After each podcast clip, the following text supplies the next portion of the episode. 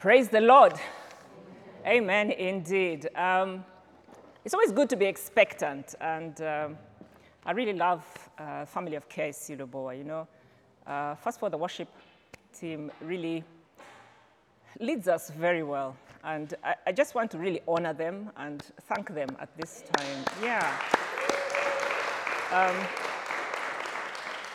it's an amazing thing. There's a lot of work they do in the background that we don't realize. Um, so by the time they're here, um, and as we flow in the blessings that, you know, as we enjoy the blessings, um, we realize, you know, God's been working with them and has been talking to them and has been ministering to them. And so we're really just enjoying that atmosphere. Um, so thank you so much, um, worship team. May the Lord richly bless you. Amen. Okay. So um, we have been looking at the topic of prayer, um, specifically on how we can pray effectively. And, you know, prayer is one of those things that you, you are continually growing into. It's, I don't think there's anybody who can really say, I have it 100% or I've connected with it 100%. We really grow in our knowledge of how to be effective in prayer. And so let's just pray into that. Let's just pray into that. Um, Father, our desire is to connect with you, to, to commune with you, to communicate with you constantly. We thank you for the privilege of prayer. Abba, Father, teach us to pray. Amen. Amen. Now, obviously, we can't cover everything that there is to know about effective prayer in, in just a few sermons. We, this is the third sermon, and, and you know, if you've been there for the last two sermons, um, I believe you've been blessed. Um, but, but it's difficult to cover everything. And, and if you really, if this is your passion, if you really want to grow in this area, and I, I hope it is for every one of us, then there are other ways to, to really look at at growing. Um, one of them is to study the prayers of the saints in the Bible. Go into the Bible, particularly in the early church, the prayers of the, of the apostles, the prayers of the early church, and just study those. They are very rich in, in, in, in, in, uh, in, in terms of what prayer really should be like. Then secondly, we have a resource center, and, and, Trina is a wonderful blessing to the church. She's really, she's very, very faithful at bringing books. Um, and you can have a, you know, you can quickly pick something for, you know, that will enrich your life, that will edify you in prayer. You can have a look after the service, um, and um, you can borrow, you know, for a few weeks or days, and hopefully return, return them back. Um, but, but you know, if you want to learn something, you need to study it. You can't become a doctor or an accountant or a lawyer overnight. You study. So in the same thing, in the same way with prayer, if you really want to know prayer, then you need to study it. And then thirdly, join prayer groups. Join groups that pray. See prayer in action. Um, there are small groups in this church. Look for one. Um, if something's not working for you, then think of setting up one. Um, all it needs is two or three people gathered together, and, and you're basically uh, walking in, in, you know, you can walk in, in edification.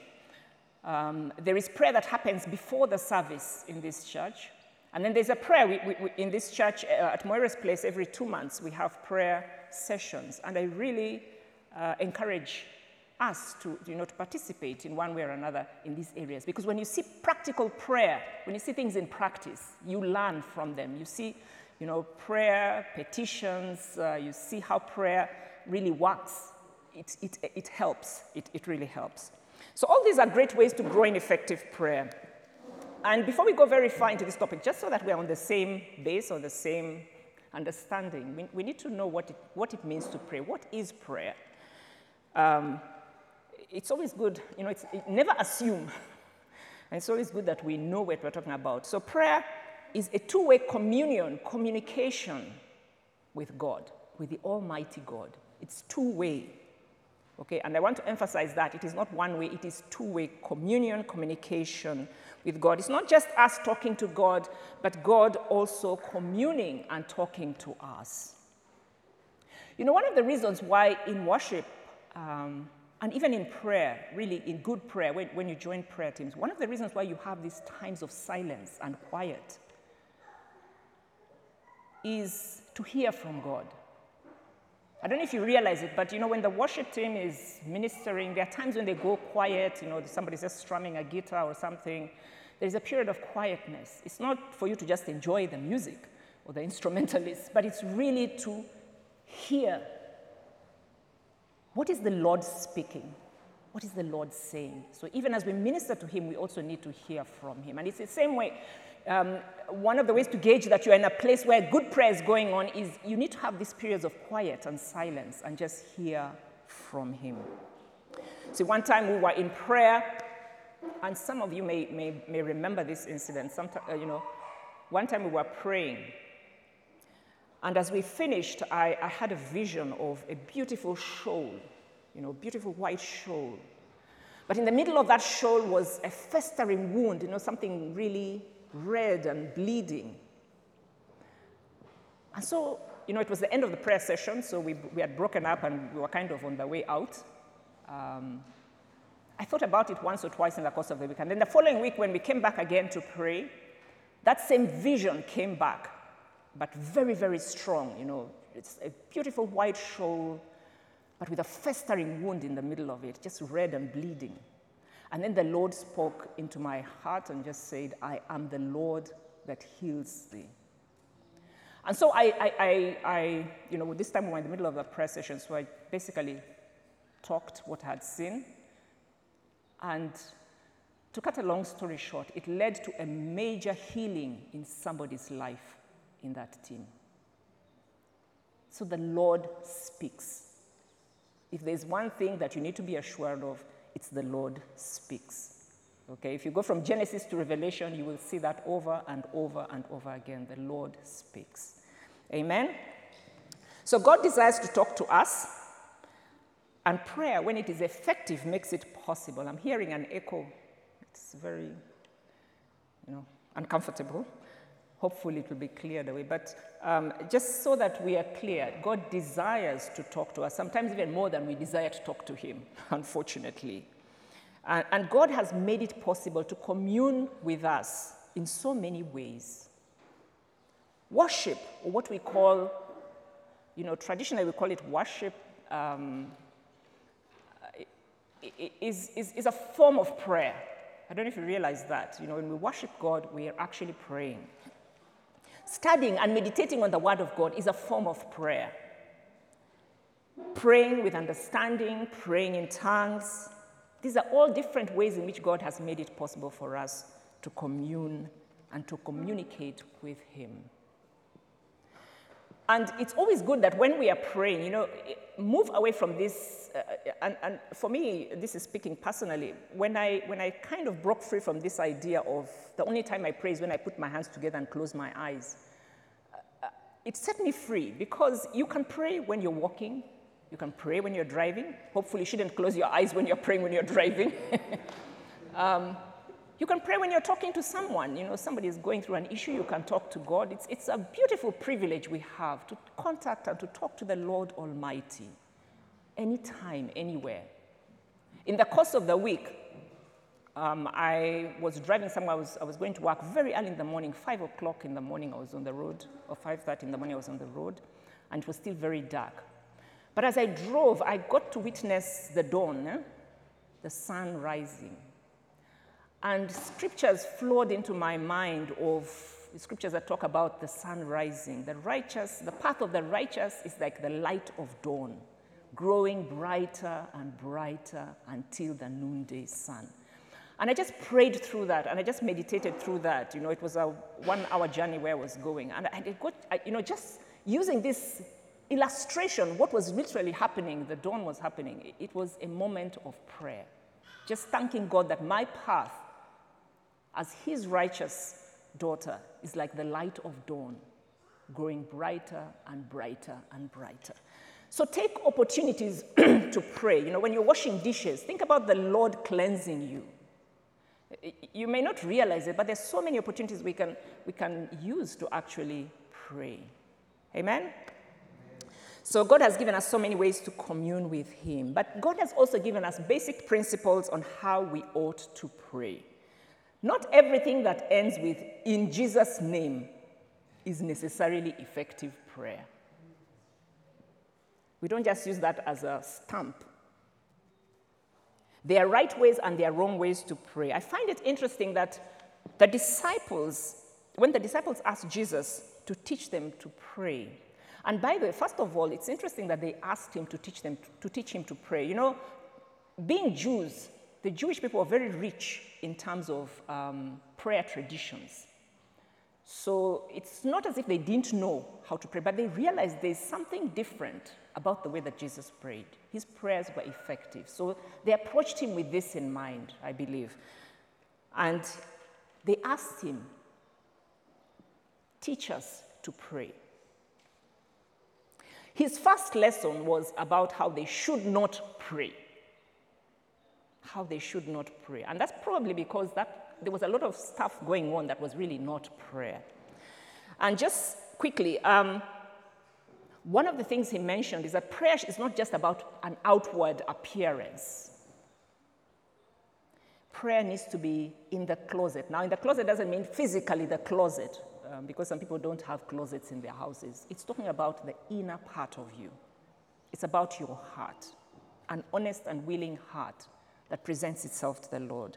We commune with the Lord, with God, spirit to spirit. So that's the heart of prayer. Okay? Then also he says, don't just merely repeat phrases over and over and over again, thinking that by repeating these phrases, God is hearing you. God is impressed by how long and how repeated your prayers are. Imagine having a friend who only communicates to you using the same sentences over and over again. Good morning. How are you? Thank you for helping me yesterday. I hope you can help me tomorrow. See you. Bye. Good morning. How are you? Thank you for helping me yesterday. I hope you can help me tomorrow. See you. Bye. Good morning. How are you? Thank you for helping me yesterday. I hope you can help me tomorrow. See you. Bye. Repeating the same phrases. And you can do that, by the way, for several hours, eh? um, in many forms, in a sense. But Jesus was saying it's not so much about repeating the phrases over and over again. Friendships involve two way communications, it's authentic conversations, not one way monologues. So, the point here is that there's a right way and the wrong way to pray, and hopefully, we desire to pray rightly. In the last two Sundays, we covered two very important keys on how to pray effectively. So, those who are here, can you remember what they were? The first one was done by Alistair. Can you remember what he mentioned? He preached through it. Yes? Just shout it out. Pray with thanksgiving. Very, very important. Effective prayer has got to have thanksgiving. And he mentioned, you know, thanksgiving is, it reminds us of the fact that we have a source of blessings. It reminds us that God is faithful. God is faithful to bless us. It's also one of the best cures for grumbling, by the way. Because sometimes we approach God with a grumbling attitude. When you start with thanksgiving, the grumbling goes down. I like the way that Alistair put that. Can you remember the second thing? Okay, I'm not like Alistair, I don't have gifts, but hopefully I can draw out something. Last week, what did we pray? What did, what did we hear about? Pray in Jesus' name the power and authority of Jesus' name.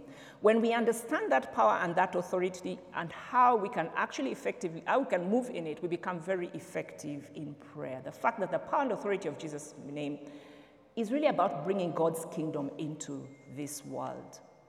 It's not about just rubber stamping anything, anyhow. It's really about bringing God's kingdom into this world. So today we're going to look at a third key to effective prayer, and we're going to look at praying with faith. Praying with faith. When we pray with faith, it is very, very effective. Let's go to James chapter 5. And this is going to be the heart of, us, of, our, of our teaching this morning. James chapter 5, verse 13 to 18, because it talks about effective prayer in faith. James chapter 5, verse 13 to 18. Okay, thank you. So it starts off by saying, Is there anyone among you who is suffering? Let him pray. Is anyone who is cheerful? Let him sing praise. So, what this is saying is that you can pray when you're suffering, you can pray when you're cheerful. Prayer is for all times, all seasons. Don't just wait until you are in a crisis, because that's just the first part. But take advantage of this benefit of prayer. When you're suffering, when you're having, you know, when you're having joy, pray.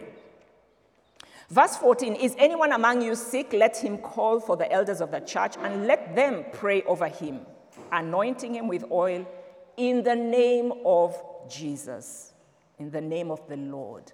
Okay?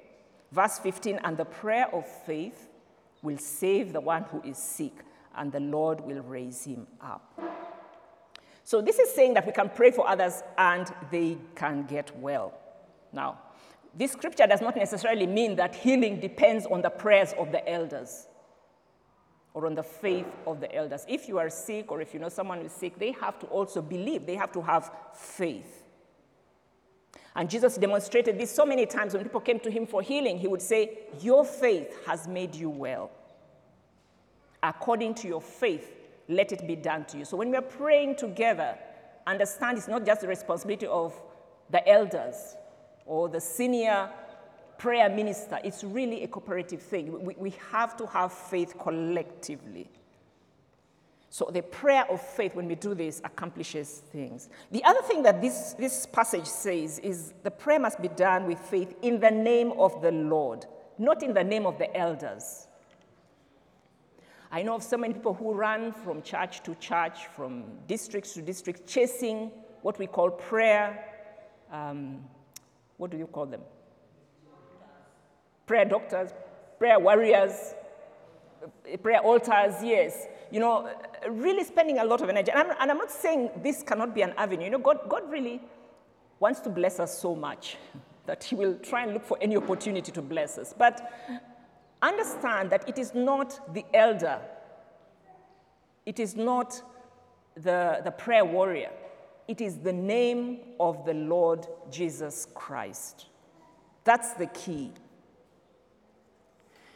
In verse 15, uh, James chapter 5, verse 15, it says, And the prayer of faith will save the one who is sick, and the Lord will raise him up. And if he has committed sins, he will be forgiven. And just so that we are very clear here,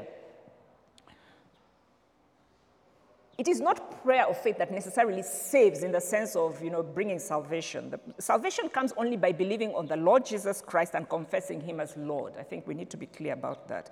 So this verse is not saying that prayer in itself will save you, because as we said, there are right ways and there are wrong ways to pray. It is saying that prayer will make manifest the salvation work that Jesus has already done. That's really what prayer does. It brings into the physical the salvation work that Jesus has accomplished for us through the cross. That's how it works. So we don't just pray what we want and how we want. We have to think of what has he accomplished? What has he accomplished? What is this salvation work that he has enabled us to, to, to connect to through the cross? So, what was accomplished? Things like salvation, yes, we know, healing, deliverance, forgiveness, and all his precious and exceedingly great promises. These were all made possible because of the work of the cross. In him, these things are yes and amen and amen. Verse 16, therefore confess your sins one to another and pray for one another that you may be healed. The prayer of a righteous person has great power as it is working. Some translations say the effective prayer of a righteous person has great power as it is working. There's so much in this, but I want to highlight two things. First of all, it talks about the prayer of a righteous person. Who is a righteous person? Because this thing hinges on the prayer of a righteous person. A righteous person, you know, is someone who has received the gift of righteousness. Righteousness is a gift given to us by God through grace. We receive it by faith. And it has nothing to do with what I am, what I'm doing rather, or what I do. It depends totally on what Jesus did on the cross. So if you believe that Jesus paid your penalty, paid the penalty of your sins, if you believe that from the heart, then God has given you the gift of righteousness and you receive it by faith. You are actually in right standing with Him. You just need to believe it. The other thing that this phrase says, or this um, passage says, is that, this, that the prayer of a righteous person has great power and it is working. I don't know about you, but there are some times that you become discouraged in prayer. You pray over something and pray over something and pray over something, and you physically don't see the answer. You can be tempted to think, eh, is this, is this really working? Is this really working? Now, this verse assures us that yes, it is working. Our prayers have great power and they are working. I need that assurance. You need that assurance. Okay, because it helps so that we don't give up on prayer. If I know this, then I keep at it. I keep at it. God says, My prayer is powerful and it is working, regardless of what I'm seeing or not seeing. His word assures me that my prayer is powerful and it is working. Now, Elijah is an example of such a person. Um, Elijah was a man with a nature like ours, and this means he had flesh and blood. Eh? He had fears, he had weaknesses, just as we do. You know, one time Jezebel threatened to kill Elijah. Despite the fact that Elijah had, performed amazing miracles, eh? brought fire from heaven and, you know, burnt his altars, um, vis-a-vis the, the, the, the, prophets of Baal who had prayed and prayed and prayed from morning to evening and achieved absolutely nothing. So, so Elijah was coming, uh, he had reached a point in his life where he was really exceeding, you know, exceeding in his miracles. The miracles he, he, manifested were powerful. And then Jezebel threatened his life, and he was afraid. He was afraid. He actually felt fear coming over him. And he was so afraid, he actually fled into the wilderness. And it says in, in, in, the Bible that, you know, the place that he fled to is like a distance of 200 kilometers, fleeing in fear. 200 kilometers like from here to Busia. Running away because you're terrified. So he had the same nature. We, we sometimes go through that. You go through an experience and you're terrified. You're afraid. What is going on? Another time he was overcome with depression and suicidal thoughts. You know, he actually prayed to God, Lord, kill me. You know, it's a very good thing that God doesn't answer all our prayers. That is a very dangerous prayer. so God didn't answer that one. Okay? But, but, but it shows the heart of it. I mean, really, that he was human. He had flesh and blood, and so do we. There are moments when things become really, really difficult in prayer. And yet it says Elijah had effective prayers. He prayed fervently. Verse 17, he says, He prayed fervently that it might not rain, and for three years and six months it did not rain on the earth. On the earth. So it didn't rain in in the US, it didn't rain in Russia, it didn't rain in Africa. Three and a half years, no rain. That's a bold prayer. Very powerful prayer. And then it says in verse 18, he prayed again, and heaven gave rain, and the earth bore its fruit. The question is, how come Elijah had such effective prayers? And the answer is because they were prayers of faith. This is the context of the passage. They were prayers of faith. What is a prayer of faith? So, what I'm going to do, I'm going to basically try and give a picture of what a prayer of faith looks like. And I just pray that the Holy Spirit will speak into each one of our hearts and, and, and really draw this out in your own time as you meditate upon it. So there are two things. Number one is a prayer of faith is focused on God's will being done on the earth. It's really focused on God's will being done on the earth. When Jesus was teaching the disciples to pray, one of the things he told them is that we need to say, or we need to really have this heart, that God's will be done here on earth, even as it is in heaven. God's will is already a reality in the spirit world where he dwells. my role and your role is to understand what His will is, to know what His will is, and then to pray that will here on earth. Not my will, but yours, O God, be done. Not my will, but yours, God, uh, your will, God, be done here on earth. So, what is God's will concerning what you're, what, what you're seeking or what you're praying about? What, what is God's will concerning your children? Um, when you pray for your children, what is God's will concerning them? What is God's will concerning our youth? We live in a world where, you know, there's so many challenges, so many battles. What is God's will concerning the youth? What is God's will concerning my work? You know, hopefully most of us are engaged in some form of work or we're looking for some form of work. But what is God's will? So when I pray over my work, what am I praying? So if I know the will of the Lord, then when I pray in faith, I pray believing, affirming, and confessing what God has said and what His will is. Remember that faith comes by hearing, and hearing the word of God, not your neighbor's word, not your own voice. Hearing the word of God. Faith not only comes by hearing, so it's not a one time thing. Faith is sustained by hearing the word of God. So that word hearing, it's a continuous process. So I'm continuously hearing the word of God. When I pray in faith, I believe, I affirm, and confess what I hear and what I'm hearing from Him, that His will be done here on earth as it is in heaven. So let's go back to our friend Elijah.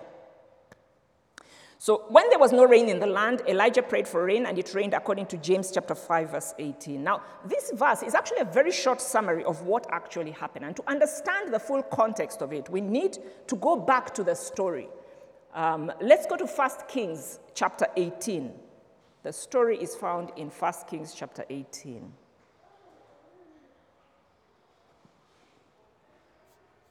First Kings chapter 18.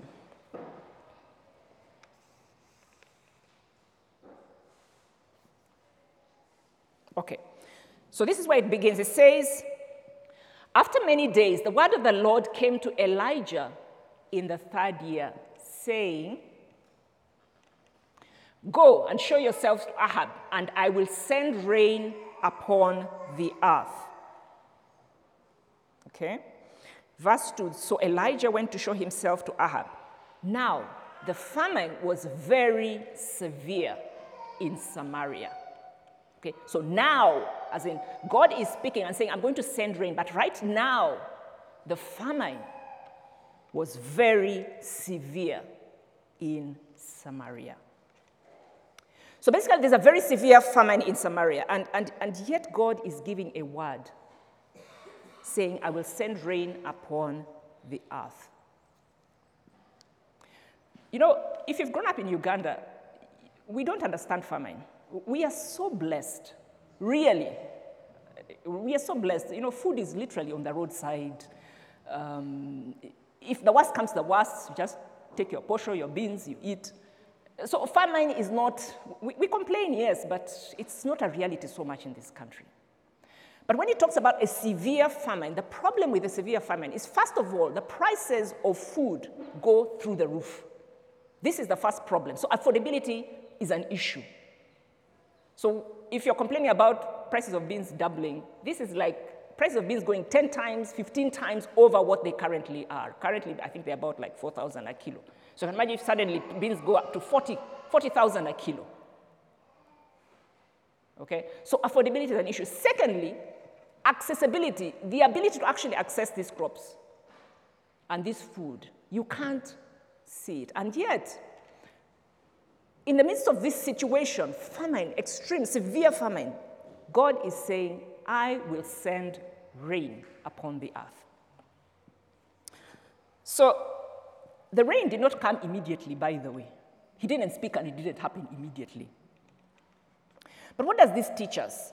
That often when we receive a word from God, it will contradict what the reality, what the physical reality is like. It will often be opposite to what is happening in the physical.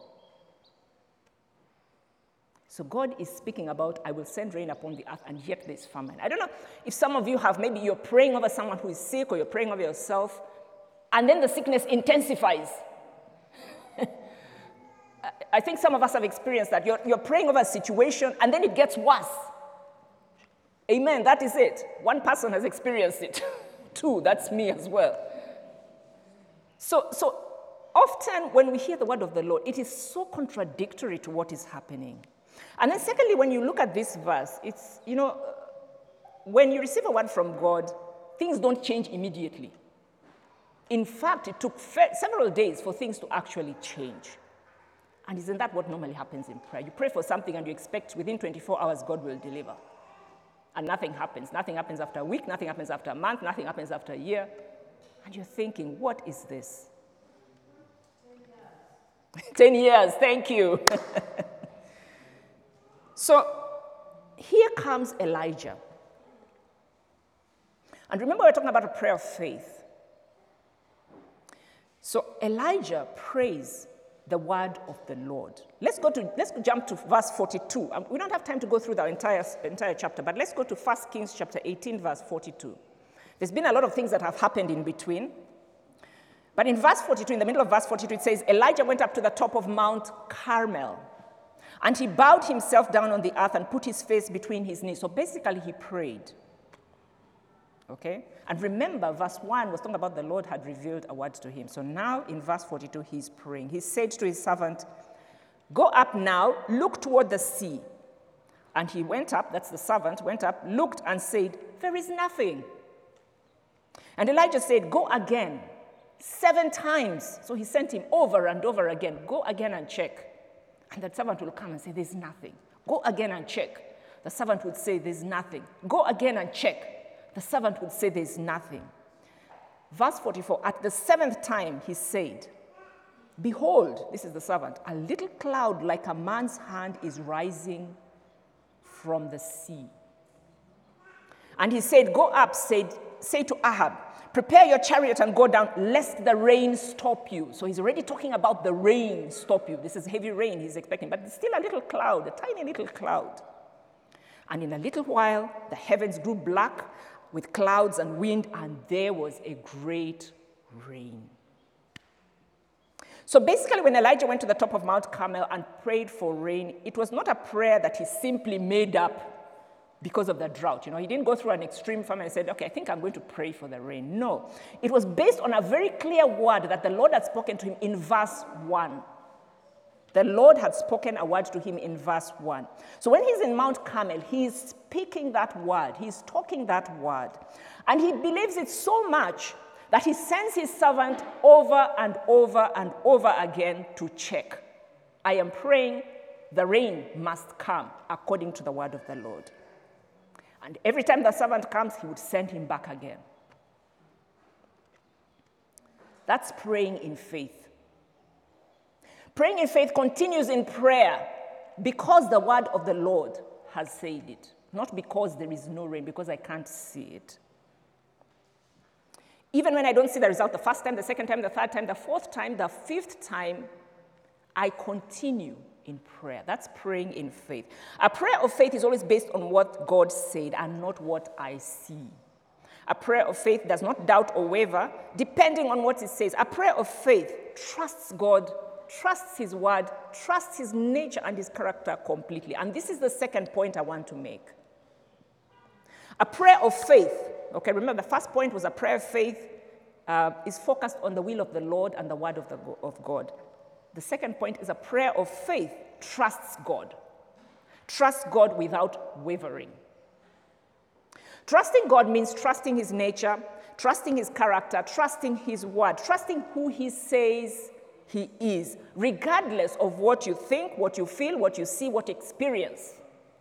Trust is a very interesting word. It's not easy to trust. I think, I think, let's be honest, it's not easy to trust. Many times, you know, we trust because we have no choice. When you trust because you have no choice, it's not real trust, it's very fragile trust. For example, if you want to go to town very quickly, what do you do? Thank you. Yes, you get a boda. Now, when you get this boda, you're going to trust several things about him. you trust that he knows his machine. you trust that he's qualified to drive. You trust that he knows how to drive because you can be qualified and not know. You trust that he's qualified to drive. You trust that he has a license. You trust that his vehicle is licensed to be on the road. You trust that he can get you to your destination quickly, safely, and cheaply. This is a kind of trust that has no choice, really. You need to get there. so you just jump on and you do all this trusting. But if I was to assure you of another way to get to Kampala quickly, cheaply, and safely, you dump the boda very quickly. Yes? Yes, absolutely. Quickly, cheaply, safely. You dump him. Exactly. You see, you really didn't trust the boda. You just have a very fragile trust in him. I didn't trust the boda, really. It was a very fragile trust. And it was a trust that was based in, I have no choice. And unfortunately, this is the kind of trust that we sometimes approach God with. If God tells you something, you believe it, especially if you have no choice. You're in a crisis, you're in a difficult situation, so you believe it. But then, if you're faced with another choice, for example, if your eyes tell you something different, you switch your trust to your eyes. Yes? If the experts of the industry tell you something different, you switch your, your, your trust to the experts of the industry. If the media tells you something different, if your friend tells you something different, if you experience something different, you trust your friend, you trust the media, you trust your experience. It's a very fragile trust. And then you begin to reason that maybe God had some exceptions. That yes, He gave me a word, but maybe there are some exceptions. You even go into the Bible and look for specific scriptures that, that, that in a way, bring out exceptions to God's word. You know, I, I, was talking to someone about healing and how God wants them well, God wants to heal them. And, and you know, this person had gone through healing challenges for a long time. So they would go into the Bible and literally pick scriptures where you see this place God didn't heal this person. You see this place God didn't heal this person. Friends, I don't have all the answers in the universe. Okay? But one thing I know the Word of God is true whether we experience it or not. If God is faithful, God is faithful. God is not a liar. Okay? So the problem is when we trust God in this fragile way, you know, based on our experiences and our need to verify our experiences, when we trust God in this way, okay, first of all, it's better than not having trust in God. It's better than not knowing God and not having trust in God. At least there's a starting point. But it is very fragile and very weak trust. Basically, you doubt God's character when you're faced with an alternative choice. But, friends, let me assure you that God's character and his nature never, never change. God is love. God is good. Whether you have experienced his love and his goodness or not, it doesn't matter. The fact is, God is love. God is good. His love never ends. It's a song that we sung. His love goes on and on and on. He is love. It's not that he's manufacturing love, someone he has to give it to. It's just his nature, his character is that he is love. God is faithful, whether you have seen evidence of it or not. Let God be true and every man a liar. God is faithful. God is healer. God is deliverer, whether you know theology or not. God is God. He never changes. In James chapter 1, verse 7, it says, There is no variation in him. He's the same yesterday, today, and forever.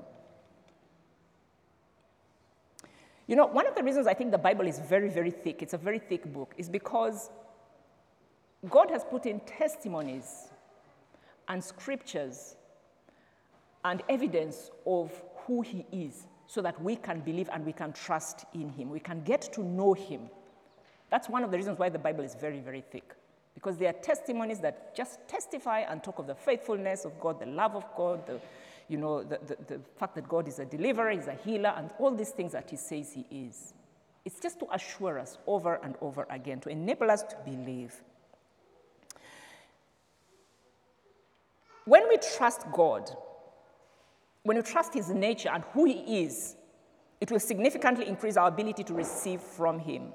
In Hebrews chapter 11, it says, you know, this is the famous chapter on, on faith. In verse 6, it says, Whoever comes to God must believe that He is. Some version says He exists, but it's not a real translation. It's, the, the actual translation says He is. Whoever comes to God must believe that He is. He is what? He is who He says He is. Remember, He introduced Himself to Moses as I am. So when I come to God, I must know that He is. He is healer, He is deliverer, He is savior, He is all the things that He says He is. When I come to God believing that He is, He rewards me because I'm diligently seeking Him according to His nature. That's what the rest of the verse basically says. When you come to God, you must believe that He is and that He rewards them that diligently seek Him. So, effective prayer is based on unwavering trust in the nature and the character of God, regardless of what you taste, you see, you feel, or experience. James chapter 1, verse 5 to 8, as I close, it talks about if anybody is lacking in wisdom, let him ask God. And wisdom could be also, you know, if you're lacking in certain areas in your life, approach God. And then he talks about God who gives generously to all without reproaching, and it will be given to him. But let him ask in faith without doubting. For the one who doubts is like the wave of the sea that is driven and tossed by the wind, and that person should not expect to receive anything from the Lord. He's a double minded man, unstable in his ways. That's the cost of double mindedness. So, this passage approach, uh, encourages us and uh, invites us to approach God for all our needs. It says wisdom, like I said, but it could include any other promises that God has given us. Verse 5 emphasizes the nature of God. He is a generous God. Generous means, you know, somebody who's generous is generous. They're not stingy. He's a generous God. So understand his nature, his character. He gives without blaming, without reproaching. Approach God with this conviction, and it will increase the effectiveness of your prayer. Okay? What would you have done if you were Elijah's servant? Sent to check again and again and again whether the rain was coming. Most people would have doubted and given up after the second or third time. It's hard to keep checking and nothing is, is being seen. So, what do we do when we pray for our children again and again and we see no change in behavior? What do you do when you pray over specific things in your workplace and you see no change? What do you do when you don't see answer to prayer? Do you know what you do? You persevere in prayer just as Elijah did. He didn't get off that mountain. You persevere in prayer. You trust in the nature and character of God. That's true faith. And this kind of faith pleases God. And next week, we're going to look at what it means to really persevere in prayer, because this is where things kind of break down. We're going to look at what it means persevering in prayer. For now, I want us to put some of these things into practice. I want us to pray and I've, I've, identified three specific topics. Next week we'll pray over additional ones. But I want us to pray over three specific areas. One is our children, secondly, is our youth, and thirdly, is our places of work. Okay? So we'll, we'll join together. Uh, we're going to be led by specific people because um, it's good to pray um, as a congregation. So if Jackie's around, um, she can come up and then she'll do for the children. Patrick will do for um, the youth, and then Brother Shelvis will do for workplaces. So as they pray, listen to the voice of God. It's not a, just about the person here talking, it's really what is God speaking? How can I agree with Him? Cling on to what He's speaking. So that even as I leave this place, I have a word from the Lord. Amen? Amen. Okay.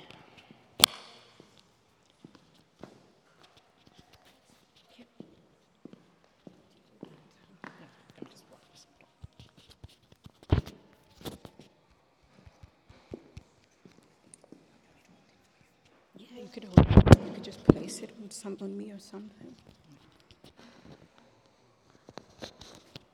Okay. So I'll be praying for our children. So let's bow our heads.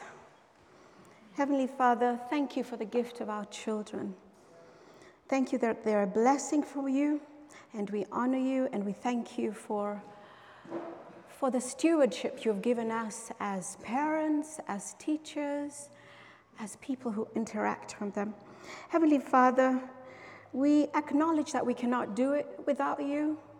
So, Heavenly Father, we just invite you into our parenting, our teaching. We humble ourselves and we lift our children into your hands, Heavenly Father. We release them into you. Give us your counsel and your wisdom in bringing them up, Heavenly Father.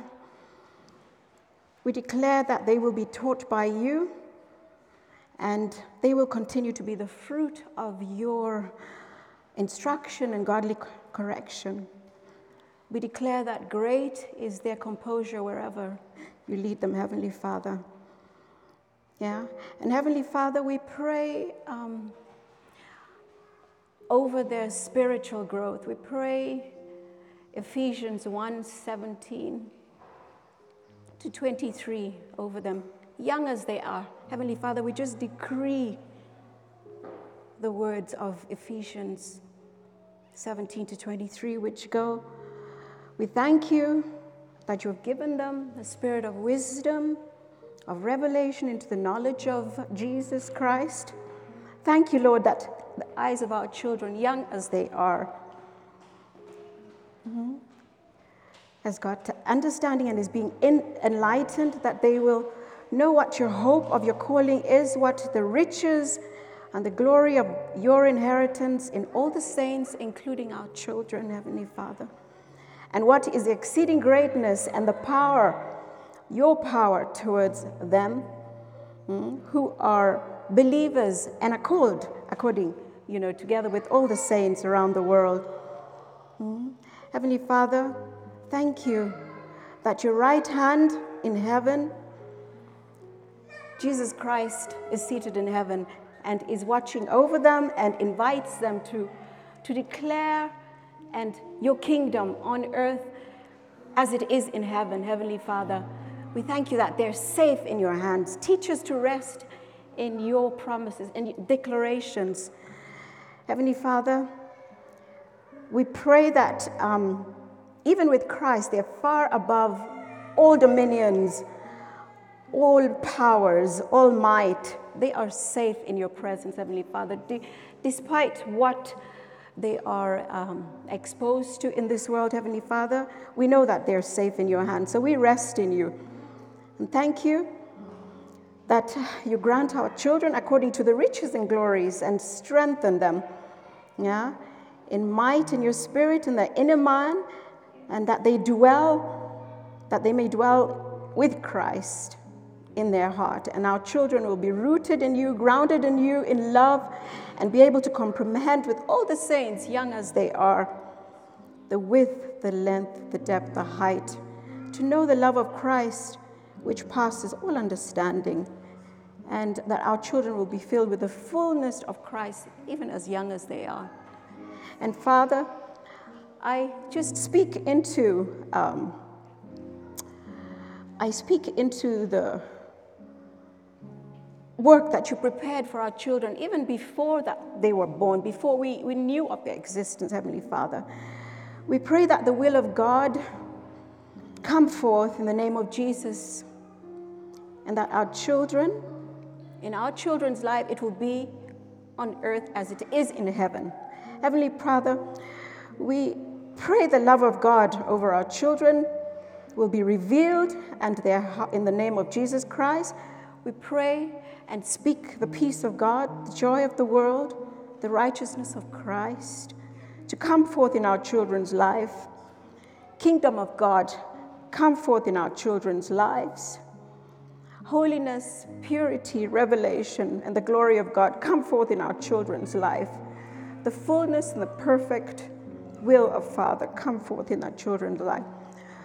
We pray this and give you honor, and we know that we can always stand on your word in the name of Jesus Christ, knowing that our children are covered. We pray this in the name of Jesus Christ our Lord. Amen.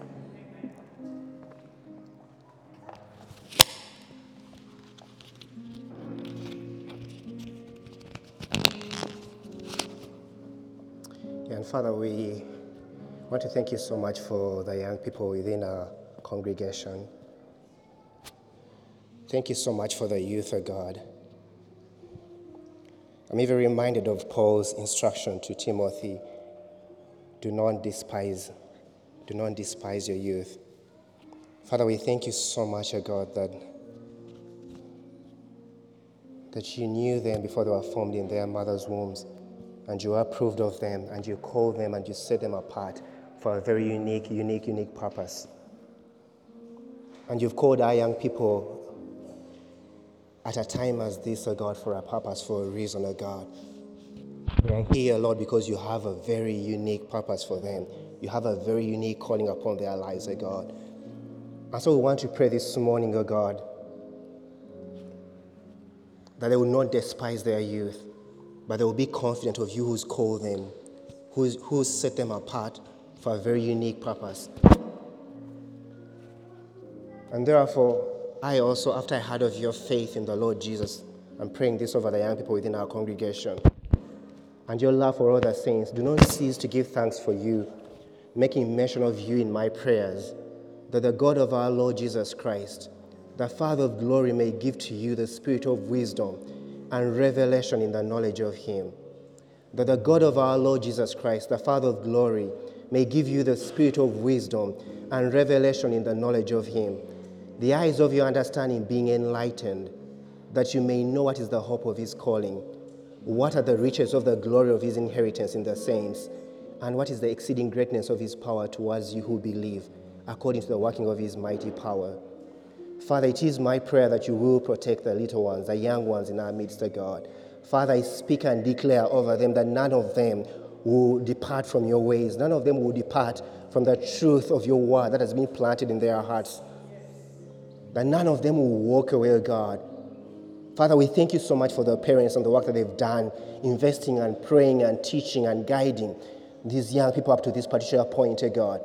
And even as they begin to release them and give them more freedom and allow them to step out and be adults and be individuals, oh God, our prayer is, oh God, that the truth, the truth that has been planted in their hearts will continue to bring forth fruit and yield fruit, oh God. Father, I pray that you will protect them even as they are sheep among wolves in this world. You protect them from the evil one, keep them safe, oh God. And Father, we pray, we pray and ask in the name of Jesus that our young ones, the youth, will be on fire for Jesus, that they will love Jesus above everything else. They will love Jesus with all their hearts. And they will not be afraid of speaking about him. They will not be afraid of talking about him uh, in their schools, in their communities, in, in their fellowships, oh God.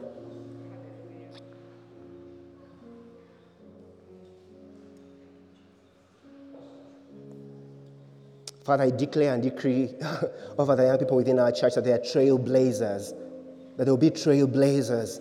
They will be trailblazers. There will be people who do things that have not been done before.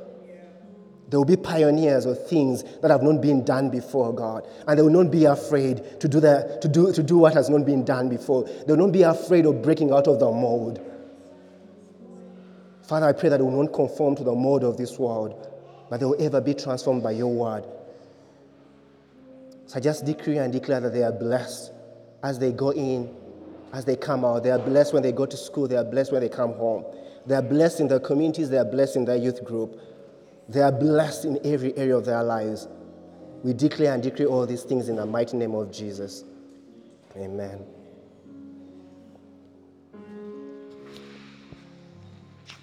So we've, we've prayed about uh, our children. We've prayed about our lives, and there are many of us who need prayer for ourselves. We, we feel called into workplaces that don't recognize us for the values and the skills that we have. Some of us have not been blessed with workplaces. We're in need from day to day just the finances to put bread on our tables. Some of us are in jobs where we are wondering what the next step might be.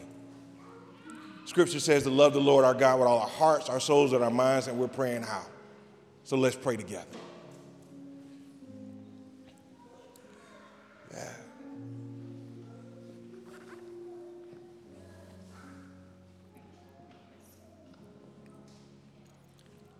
God, some of us barely made it in today.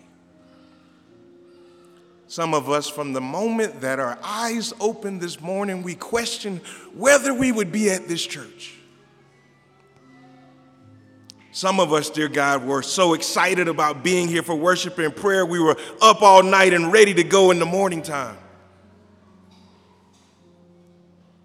But God, whether with sadness or with joy that we've come into this place, we are here.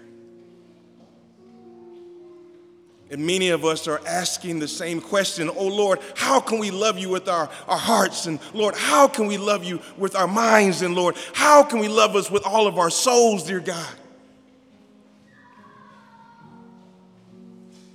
Some of us have been planted in places where we feel like we're not growing.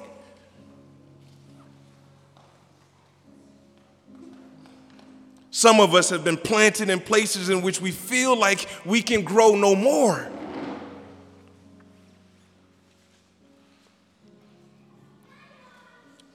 Some of us are saying, God, just plant me somewhere. I feel like I've been thrown back and forth in the midst. God, you've called me to do something great, but I've not been able to do it. I've gone to school or I'm trying to get to school. I'm applying for jobs, but Lord, help me follow you.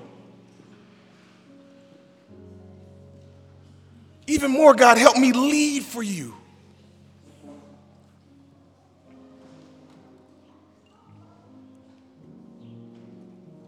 God, some of us are in places in which we're celebrating how you've been working in our lives, Lord, and we just want to look to our right and left and find other brothers and sisters in Christ that can celebrate the goodness of God in our lives.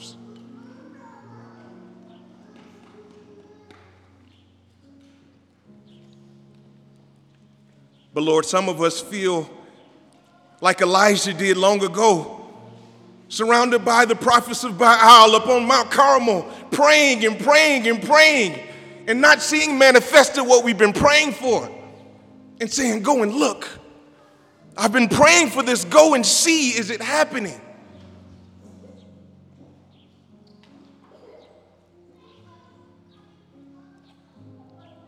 So, God, for that man or that woman, for that young person that's trying to figure out how to love you with their hearts and souls and minds in their workplaces, in their ministry places,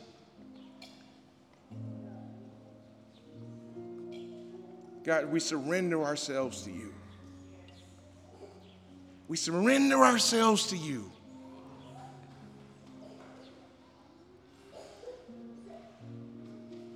in a world where our jobs might fail us,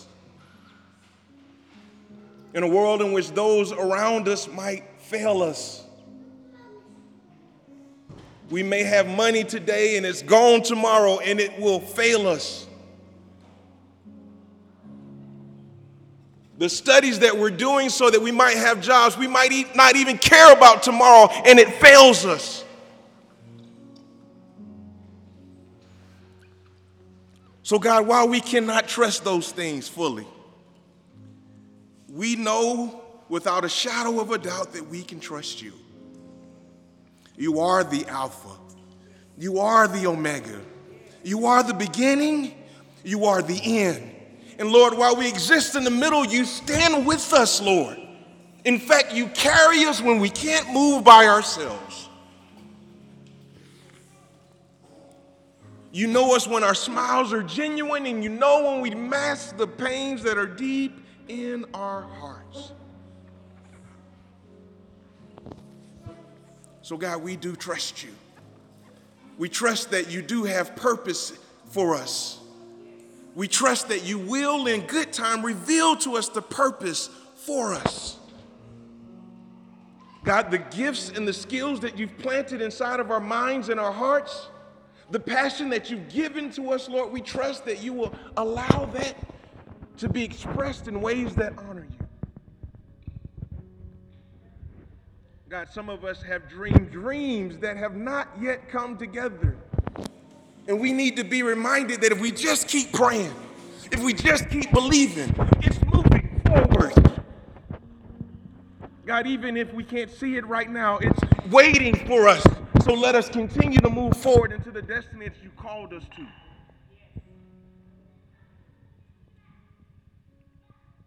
God, some of us in our prayers need your wisdom as we discern. Because you're telling us clearly the thing that we're doing is not the thing that we're supposed to be doing. So, God, give us wisdom to know if the place in which we're serving you, the place in which we're working, you're calling us to be in another space for another season. But, God, whatever we do, Lord, help us to believe that what we're doing is for you. Help us to know that we're using ourselves for you.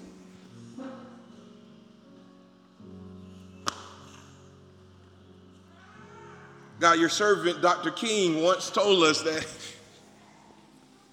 God, if we're called to sweep streets, let us sweep streets as Michelangelo painted paintings, dear God.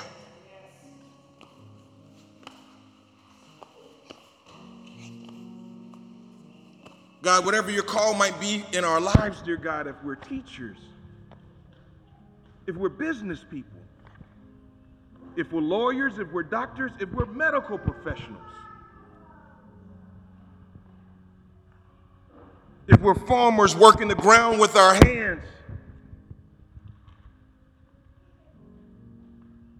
if we do not yet know what you've called us to do,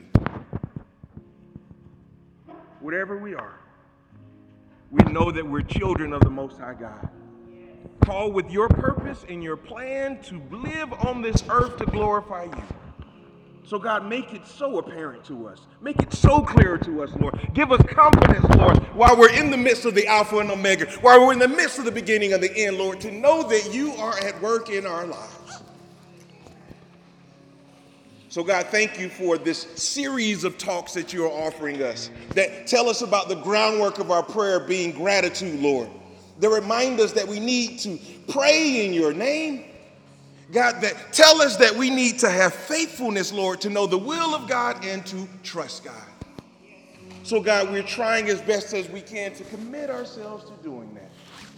Lord, help us as we leave this place to do that in a way that honors you in a way that blesses our sisters and brothers, as a way that makes impact in this broken world. Lord, we pray this.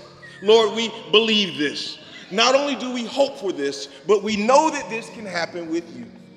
In the name of the Father, and in the name of the Son, and in the name of the Holy Spirit, we pray. Amen. Amen. Amen.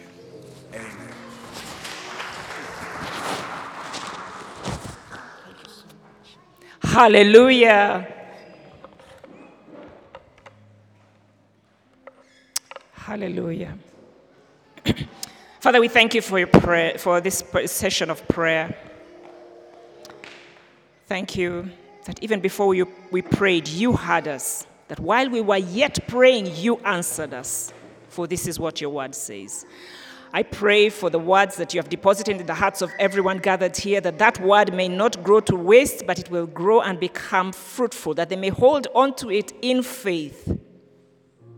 That, Lord, your kingdom will come here on earth in the physical, and your will will be done just as you desire. In Jesus' mighty name we've prayed. Amen and amen. Hallelujah. Hallelujah and hallelujah. We've come to the end of the service, and I hope you've been blessed. Um, and I want to thank those who prayed. Thank you so much for the time that you just spent um, really investing in this time of prayer. And I pray for everyone that really will just take this uh, with passion, this topic with passion, and continue in it. So may the Lord bless you. May He bless the coming week, as even as you step forward into the coming, coming week. May He bless you as you go out and even as you come in. May He bless you whether you're in the city, whether you're in the village. May He bless you every step that you take because that's His desire for you. You're welcome to a cup of tea. Um, say hello to someone and just encourage one another. In Jesus' name we've prayed. Amen and amen. Amen.